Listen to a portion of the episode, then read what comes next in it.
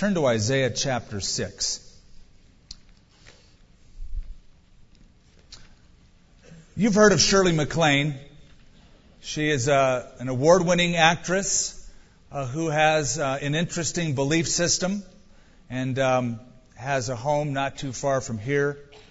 She did an interview with the Washington Post in which she stated, quote, the most pleasurable journey you take is through yourself. The only sustaining love is with yourself. When you look back on your life and you try to figure out where you've been and where you're going, when you look at your work, your love affairs, your marriages, your children, your pain, your happiness, when you examine all that closely, what you really find out is the only person you really go to bed with is yourself. The only thing you have is working to the consummation of your own identity, and that's what I've been trying to do all my life. Well, I have to disagree with Shirley. I don't think it's a pleasurable journey through yourself. I think it can be a pretty painful journey. There's an old poem that says, look around and be distressed, look within and be depressed, look to Jesus, be at rest. We're going to look at the journey that Isaiah took through himself and find that to be true. It's a journey he took in a vision he had with God, and he saw God, but he also saw himself, and we notice his reaction. In the year that King Uzziah died, I saw the Lord sitting on a throne, high and lifted up, and the train of his robe filled the temple. Above it stood seraphim. Each one had six wings. With two he covered his face, with two he covered his feet, and with two he flew. And one cried to another and said, Holy, holy, holy is the Lord of hosts. The whole earth is full of his glory.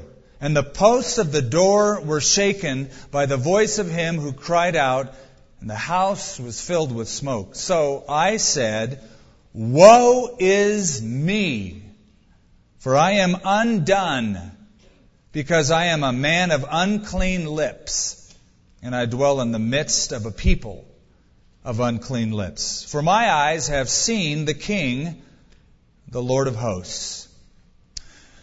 Isaiah cried out those words because he had an encounter with a holy God.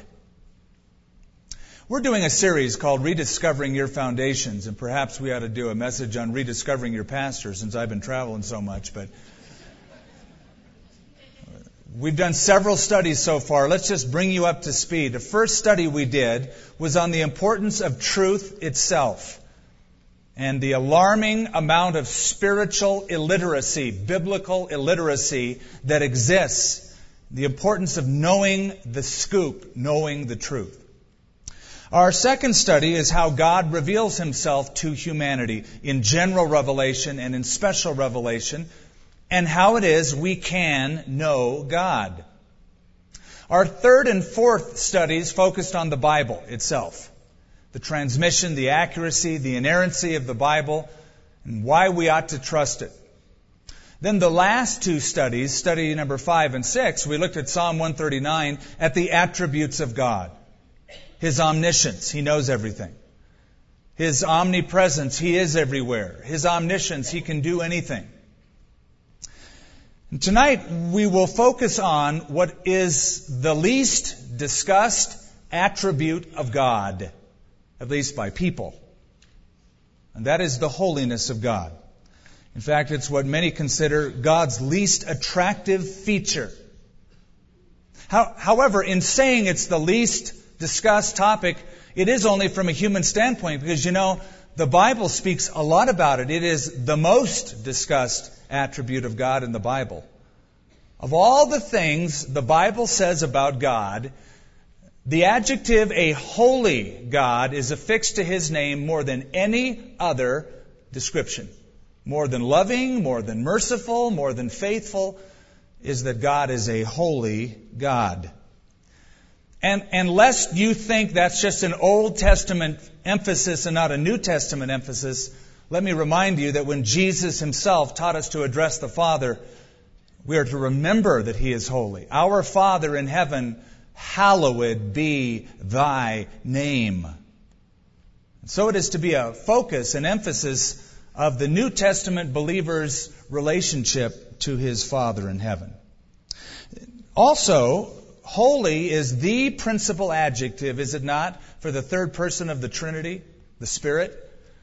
He's not addressed principally as the loving Spirit or the eternal Spirit or the peaceful Spirit, but again, the Holy Spirit. Here's the point. You and I can't pick and choose which attributes we like and dump the rest. Oh, I like this aspect about God. That's cool. That makes me feel good. But I won't at all deal or study or respond to that attribute. You gotta take God as He is. You can reject God wholeheartedly, but you can't change Him. Yet that seems to be the focus and emphasis in modern worship. I shall create God in my image, after my likeness. Over in Kyoto, Japan, there is an interesting temple. It is a Buddhist shrine. It's called the Temple of 1,000 Buddhas. And there are, I hear, 1,000 different likenesses of Buddha, each a little different from the other. The idea is the worshiper goes into the temple, looks all around at all the different faces of Buddha, finds one that resembles himself or herself most closely, and worships that. Sound familiar? Many people want the pleasurable journey through themselves. But tonight, we see that the most satisfying journey is actually through the nature and character of the true God. I have divided up, and you have it in your outline, the study into four sections. Isaiah's encounter with the Holy God. He is first captivated by something that he sees, something going on around him. He is convicted by what he sees that's going on around him. He is cleansed in the midst of that vision, and then finally he is commissioned. Let's go back and look at the first couple of verses. Let's see what captivated him. It says, In the year that King Uzziah died, I saw the Lord sitting on a throne, high and lifted up, and the train of his robe, or his long flowing garments, filled the temple. Notice it says it was the year King Uzziah died. That's what's going on around him nationally. The year is 739 BC, if you care to note that. It's very important.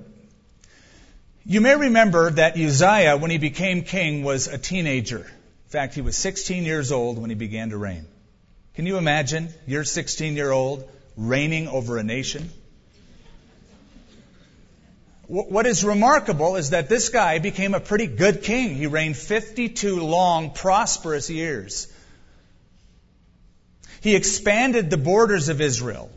He successfully campaigned against the enemies and brought a level of security so that he became one of Israel's best kings starting at 16 and for 52 years till this year, 739.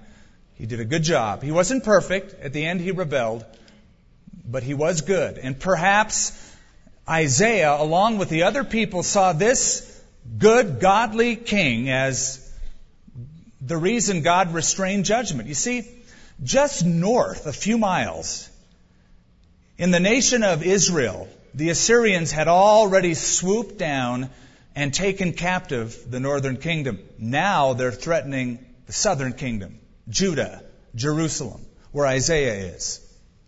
And maybe Isaiah and the other people in Israel are going, oh no, good King Uzziah is off the throne. The throne is empty. Who will lead us? Well, in the year that King Uzziah died and got off the throne because of death, I saw the Lord sitting on the throne, high and lifted up. Boy, this is something we tend to forget too often as we look around at our world. We forget God's still on the throne in the midst of this bizarre world we live in.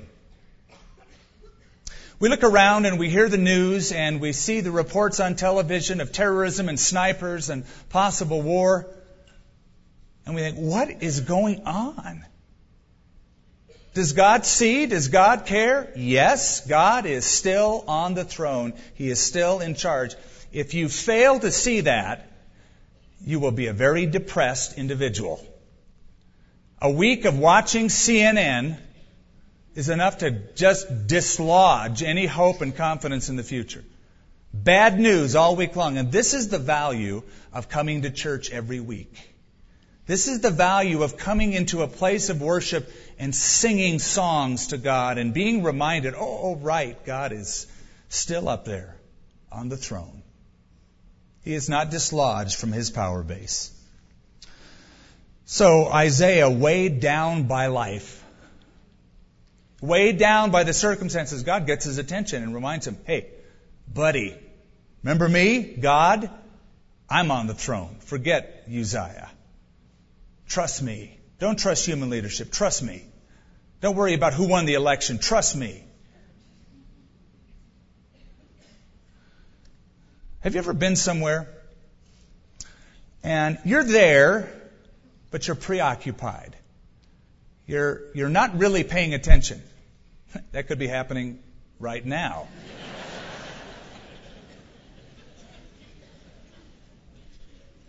Few years back, I flew into Charlotte, North Carolina, and drove a rental car to Boone, and I was very distracted looking at a map of how do I get there. It was for a board meeting with Samaritan's Purse. And I'm looking around at the countryside, looking at road signs, looking at the map, and I completely forgot.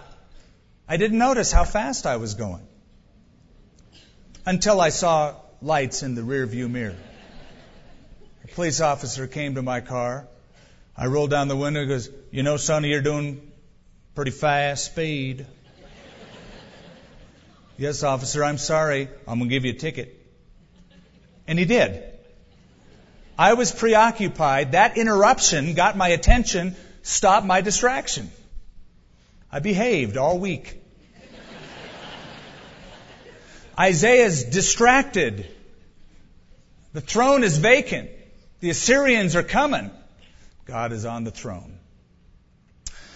Notice this vision. Something he saw, something he heard, and something he felt.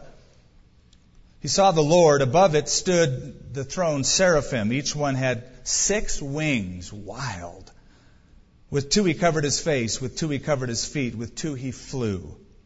One cried to another and said, Holy, holy, holy is the Lord of hosts. The whole earth is full of his glory. And the posts, imagine that, of the door were shaken by the voice of him who cried out, and the house was filled with smoke.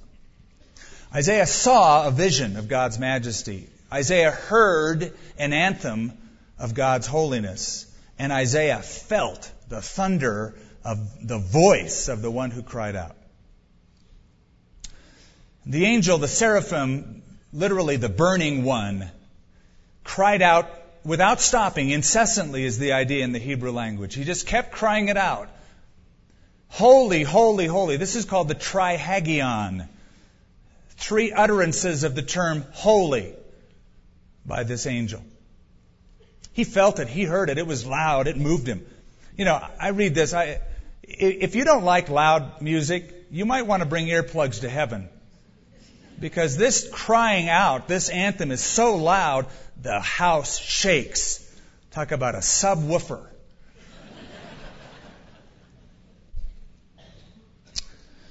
I want you to notice what these angels are saying. They're not saying, faithful, faithful, faithful is the Lord God Almighty. But He is. But they're not saying, loving, loving, loving is the Lord God, though He is. Or eternal, eternal, eternal, or merciful, merciful, merciful. But there is one key characteristic they are honing in on which causes the reaction. Holy, holy, Holy is the Lord God,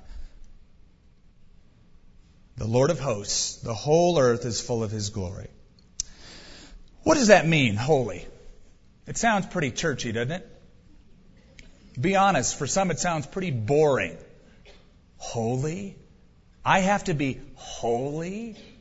It sounds so outdated, medieval, stained glass, long robes. Ooh, some of us think.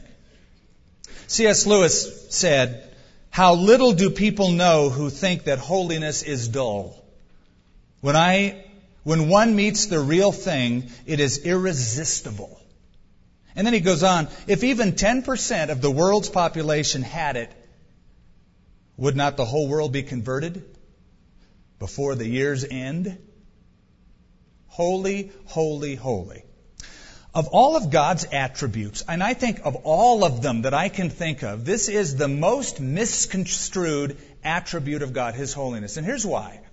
Because generally, from a human perspective, we grade people. With a little tacit understanding, a little scale in our heads of somebody holy, holier, holiest, we might begin at the lowest level, the lowest scale of society, and we might put in that uh, category criminals, perverts. Um, we might say they have a holiness percentage of zero to maybe five percent. Some would even put lawyers in that category. Some would put ministers in that category. Then above that is another scale. This is the average people. This is where most people hang out. Uh, they're a little better than the lowest scale. These are the, the moms and dads, husbands and wives, business owners, blue collar workers. And we might grade them as anywhere between a, a high teen to 30 or 40 percent holy. Then there's the above average individual, the humanitarian, the philanthropist. Some would put judges in there if they're righteous. Surfers, perhaps. No, I'm just kidding people that we would say, now they're just a little better than most. They're the saints of our culture. And then we go all the way up to 100%. Nobody can hang out in that category but God. He is 100% holy. And because He's the only guy that gets 100% on the test, He has the right to grade everybody else. But you see, that's a misconception. Because you could pile up all of the holiness and righteousness and goodness of all people of all times in one big pile and it would be a speck of dust compared to the holiness of God. And here's why. Because God is in a completely different category. God is wholly other. God is unmatched. God is set apart, which is, by the way, the first principal meaning of the word holy, to be different, set apart, for special use only. I would like you to keep a marker here and go back to Exodus. Find that book. It's the second book in your Bible. There's a passage in Isaiah 40 that just begs to be read to understand this basic idea of holiness. Exodus chapter 40. I'll give you a second and we'll jump in. Let's just read a few verses. And we'll begin down at verse 8 of Exodus 40. By the way, if you're in Exodus, 40 is the last chapter. So if you're in Leviticus, turn left, you'll be there. Verse 8 You shall set up the court all around. This is the tabernacle. And hang up the screen on the court gate. And you shall take the anointing oil and anoint the tabernacle and all that is in it. And you shall hallow or make holy and all its utensils, and it shall be holy. You shall anoint the altar of the burnt offering and all its utensils and consecrate the altar. The altar shall be most holy. You shall anoint the laver and its base and consecrate it. You shall bring Aaron and his sons to the door of the tabernacle of meeting to wash them with water. You shall put the holy garments on Aaron, and anoint him and consecrate him, that he may minister to me as priest, and you shall bring his sons and clothe them with tunics. So Moses was told to sanctify the altar, the utensils, the garments, and called them holy. Stop. To call garments, utensils, and an altar holy, nothing changed in the intrinsic worth or value of the utensils or the altar. The altar didn't glow suddenly. The basin didn't gleam a little brighter because it was designated as holy. The basic idea is that here's stuff that is set apart to only be used for the sacrifice of God in the tabernacle. These utensils are only to be used in the tabernacle. This altar is only to be used for sacrifice. It is set apart, it is wholly other, it is different from all the other utensils and stuff that goes on in your life. Now, we do this at home, and I'm going to take down the definition a little bit. You have holy stuff in your home. What I mean by that is some of you have pitchers, containers, and it's the juice pitcher. You could hold milk in it, you could hold water, you could hold anything, but you designate it as this is for orange juice. You put it, juice in there long enough and it sort of stains it and it has its own feel and smell and that's what you do with it. It is a holy pitcher. You have set it apart for a special use. So, to call somebody a saint doesn't mean they glow in the dark or they have big halos or they walk on water or are 100% or 85%. It simply means they have been set apart for God's purpose, His use.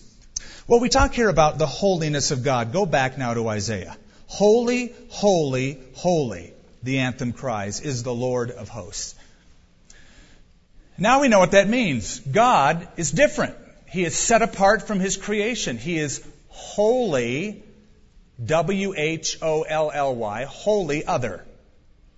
Uh, unmatched, unique. Now, this is what the New Age forgets. This is what Hinduism forgets. This is what virtually every modern religion forgets about God. What they will say is, God is a part of His creation. We're part of God and God is part of us. The door is God. The trees are God. The sky is God. That is baloney. God is separate from His creation. He is distinct from His creation. He is wholly other. We mentioned the tabernacle. I'm not going to have you turn to portions of the Old Testament, but the tabernacle taught a twofold lesson. You know what that is. That's that tent structure out in the desert that they kept with them for years. The tabernacle taught two truths that are sort of at tension with each other.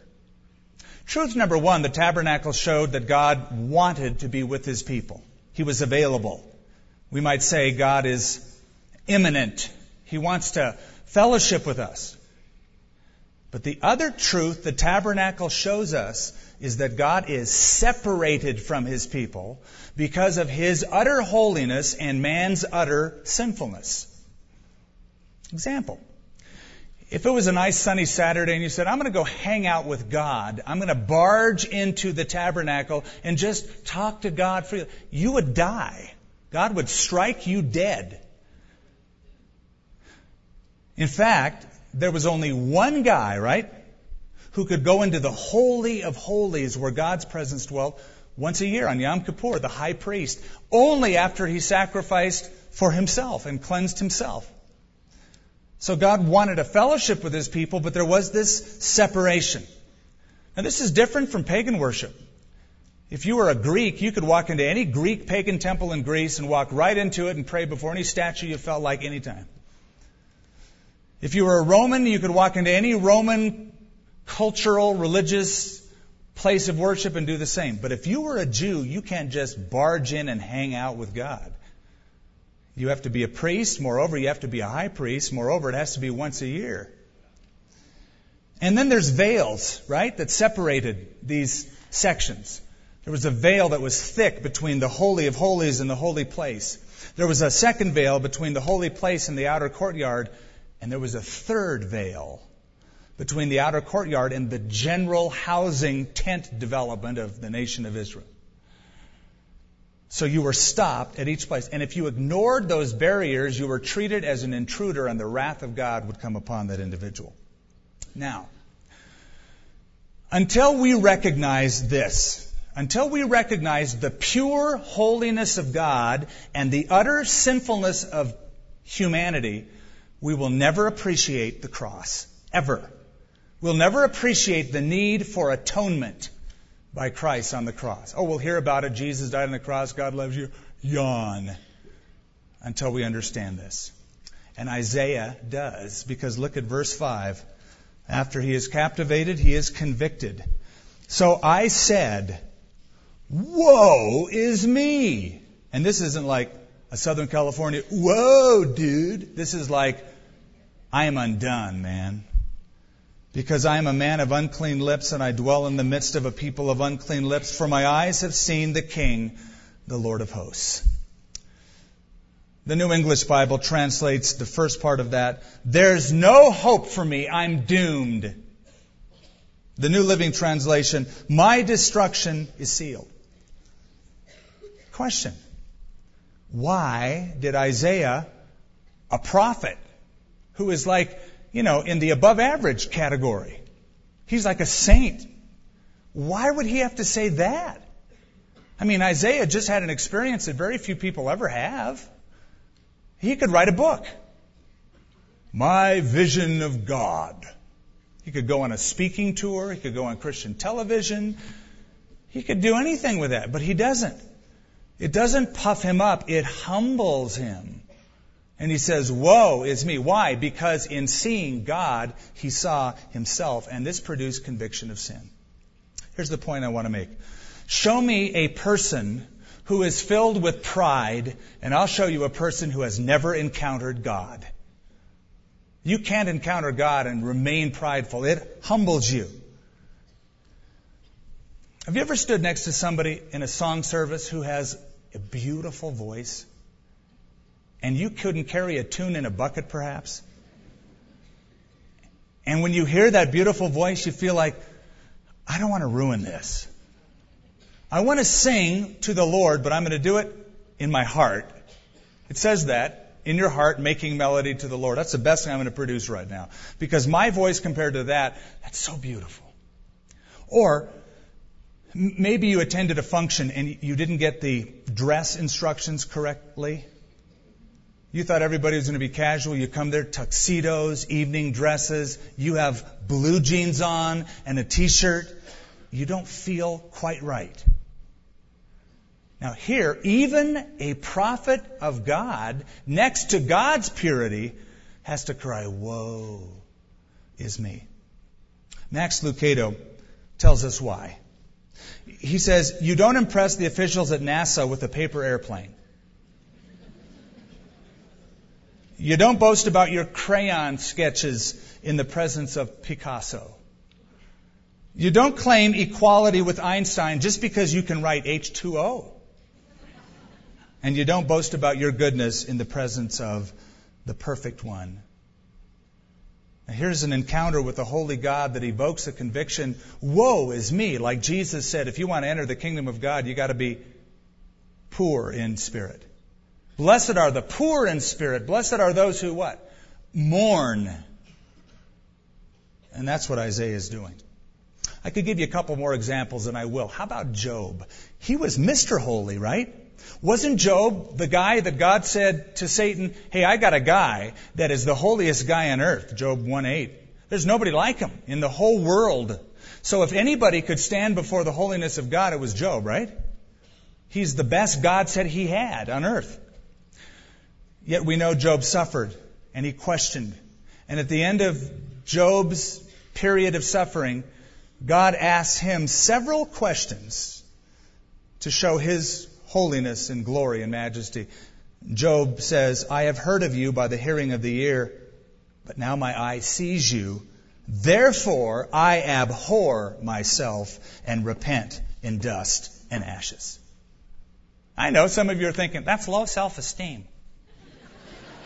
You better believe it. And it's one of the healthiest things you can have in the midst of perfection. How about Peter? Mr. Fisherman, Mr. Cool, till Jesus gets in the boat one day and he goes, Depart from me, I'm a sinful man. After that great catch of fish. Not, well, Lord, uh, I'm an expert. But depart from me, I'm a sinful man. Or how about John in the book of Revelation? He sees a vision of the glorified Christ, and I fell before him as a dead man. In every case, when somebody is face to face with God's holiness, there is conviction of sin. Why? For this reason. Because holiness can never coexist with unholiness. God must either destroy the unholy or do something, purge the sin, fix the problem. Now, if this is said for the very best people, the righteous people, the saints like Isaiah and Job and Peter and John, what about the agnostic? The atheist? The, the lower scale, we would say in our minds. Even the very best has to say, about himself. But look at verse 6 and 7. This is the third part. He is cleansed. Then one of the seraphim flew to me, having, and it does sound bizarre, I admit. One of the seraphim flew to me, having in his hand a live coal, which he had taken from the tongs from off the altar, and he touched my mouth with it. Ooh, that doesn't sound pleasant. A hot briquette. Psst. It's like the first time I ever had green chili. Wow, it's hot. But he said, Behold, this has touched your lips. Your iniquity is taken away, and your sin is purged. This is symbolic. There's a coal in the altar of sacrifice in the outer courtyard. Probably that's where the coal was taken. There was a fire that never went out.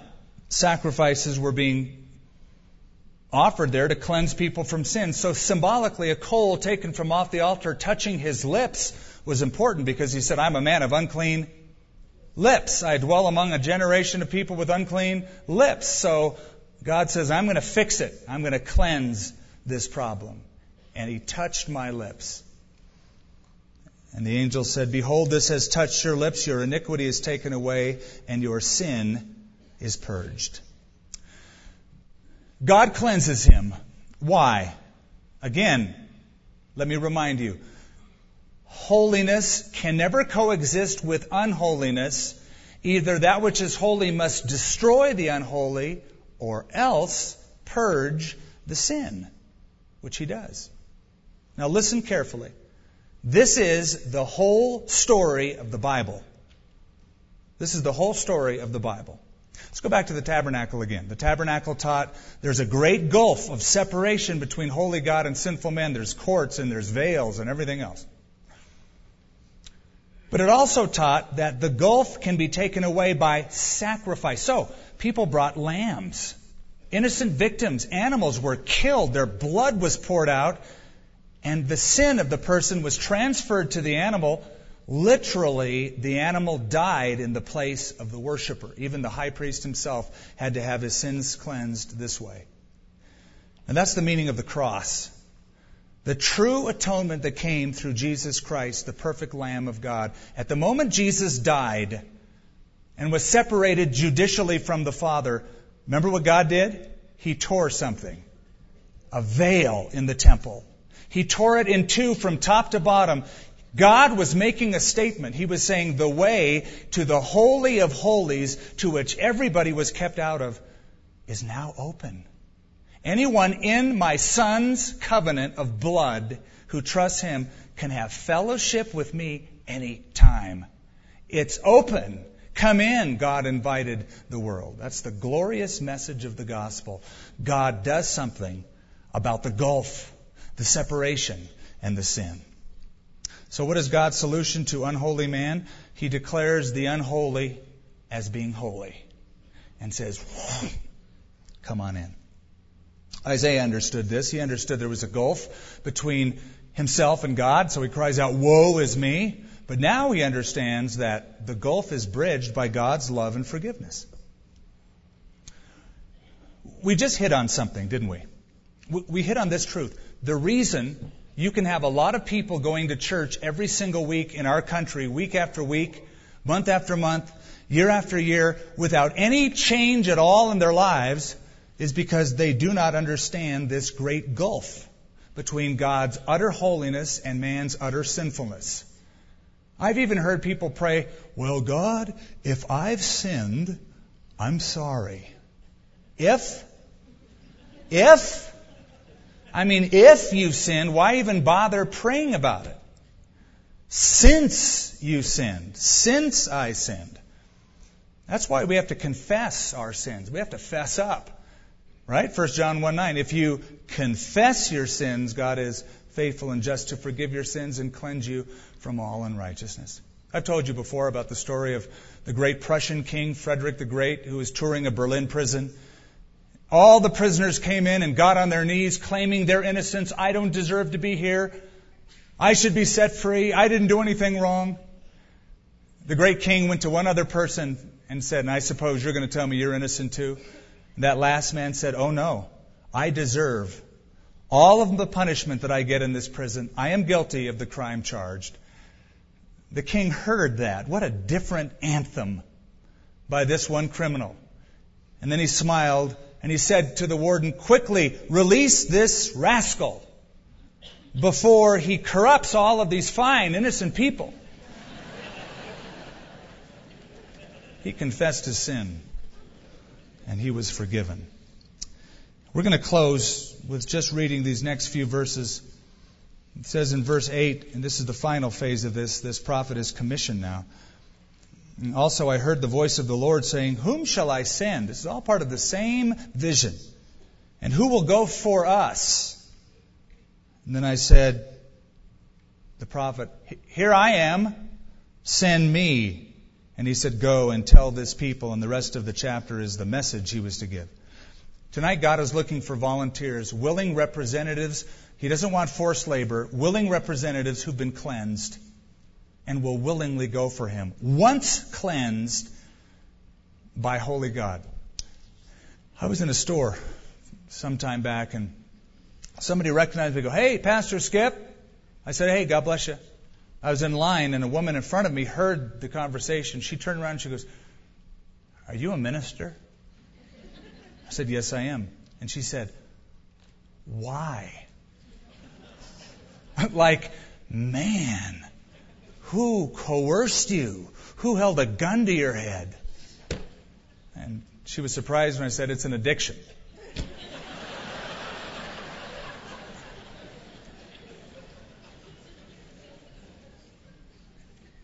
God is looking for willing servants, and he gets a hold of Isaiah. Here's a beautiful part of the story God takes a cleansed sinner and sends him to a corrupt nation. In fact, the whole reason, I think, for the vision of what we just read is so that God could use this guy effectively now that he's cleansed.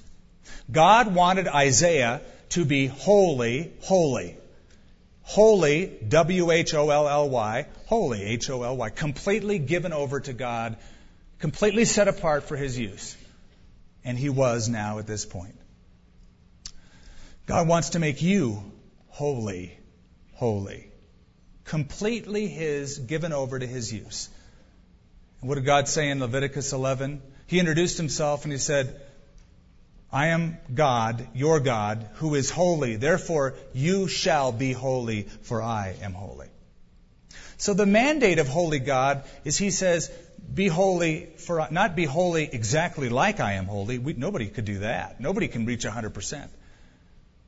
Be holy for I am holy. Now, how do you know if you're holy? I'll give you two easy ways. It's not if you wear long robes or have a halo. Number one, you know you're holy when you hate sin. You hate sin. Number two, you know you're holy when you love righteousness. Simple, isn't it? Hate sin, love righteousness. Now, naturally, we don't hate sin, we love sin. We abhor giving it up. Why should we hate sin? That's what we need to learn to do. How do you do that? By looking at what sin did to the Savior you and I love. Put him on the cross. It caused him to bleed to death. A sinless, perfect God bled. That's what my sin did to him. I should hate it for that reason. I should also hate sin because look around. Look what it does to everybody else. Look what it does to marriages. Look what it does to a nation. Look what it does to individuals. Ruins people. We know we're holy when we hate sin and we love righteousness. And that's why there's a struggle inside the Christian because the flesh and the spirit war. Well, let me just close by saying make your life count for something. Make your life count for something. How do you do that? By seeing yourself for who you really are. That's the first step. And how do you see yourself for who you really are? By seeing God for who He really is, exactly in His perfect holiness, which causes us to go, ugh, ugh, poor in spirit, mourn, woe is me. And then we discover what God can do with this as God works in us to cleanse us and through us to use us. Nancy Jones was a spinster in a Midwestern community. Nobody really knew much about her, and when she died, it was an enigma because the editor of the local paper was told to write some kind of announcement in the newspaper and something for her gravestone. Nobody really knew Nancy Jones all that well. The editor didn't know what to write. This lady didn't do much, either good or bad.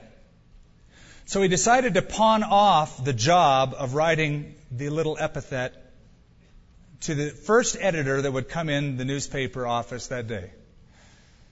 8:30 a.m. the sports editor walked in. He said, "It's your job. You have to write the obituary." And so the sports editor wrote, "Here lies the bones of Nancy Jones. Her life it held no terrors.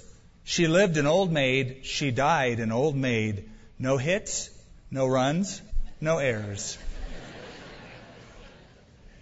How would your life, how would you like to have your life read? No hits, no runs, no errors. We don't know really what he or she did. Lived and died an old maid.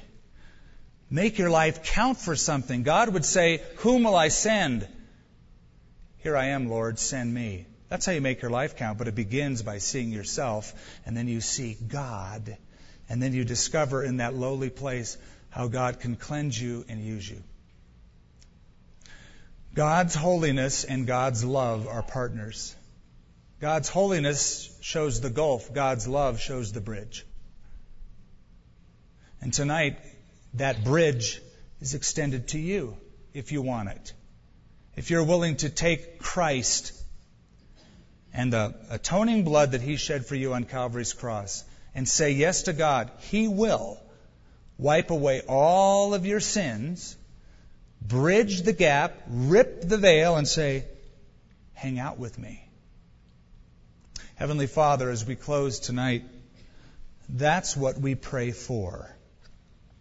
We pray we might enjoy fellowship with you, the holy God, and by that fellowship be transformed, as was Isaiah.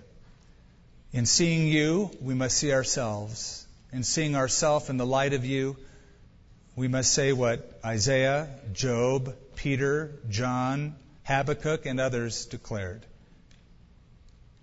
But then comes the cleansing, and then comes the commissioning.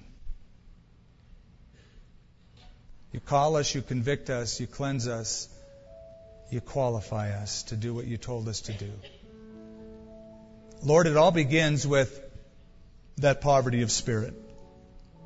We enter the kingdom by bending low, by mourning, by asking you, holy God, for forgiveness. And we know it can be guaranteed, not by our works, not by the blood of a lamb or a goat, but by the blood of Jesus Christ, the Lamb that takes away, not covers, takes away the sins of the world.